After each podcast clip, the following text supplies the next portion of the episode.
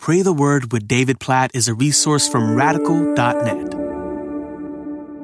Psalm chapter 17, verse 8 Keep me as the apple of your eye, hide me in the shadow of your wings. Oh, what imagery! And this psalm, in all these psalms, I love the psalms, and specifically here in this verse, this prayer that God would keep the psalmist as the apple of his eye, which just pause there. There's so much there. Like one, that we as rebellious sinners for the holy God of the universe would even be able to consider ourselves as the apple of his eye. Yet this is what the Bible teaches. We are made in the image of God and loved by God. And for all who trust in Jesus, you know God as Father. Just picture a dad in this world who so loves his children. They are the apple of his eye. He just shines when he thinks about them and looks at them and spends time with them. And he loves them. This is not an unhealthy picture of a child trying to earn their dad's approval. This is a picture of a father, a dad who delights in his kids. And this is the picture we have of God as our father, delighting in you and me as his children, not in a way that we're then compelled to try to earn his favor, but in a way that we just want to stay there close to him. We want to be in intimate, close, wonderful, encouraging, enjoyable relationship with Him as the apple of His eye. Don't you want that today? Just to walk so closely with God as your Father, enjoying His love for you, walking in love for Him. And then the second phrase here in this verse, Psalm 17, verse 8 hide me in the shadow of your wings. Oh, yes, that picture of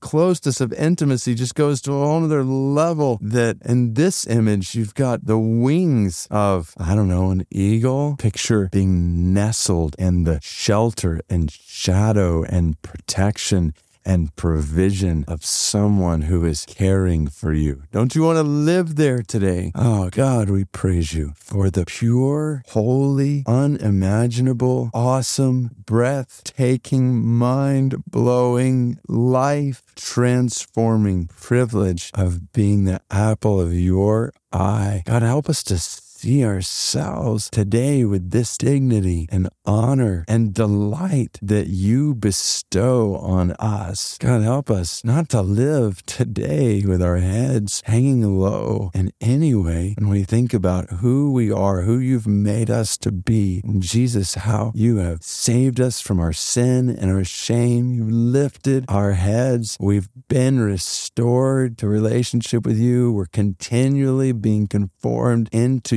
your image. And we say, yes, we just want more of that today. We want to walk closely with you. We want to experience your delight over us as we delight in you. We want to live today in the shadow of your wings, in your shelter, in your protection, in your provision over our lives. Yes, God, yes to all of this. Psalm 17, 8, keep us as the apple of your eye.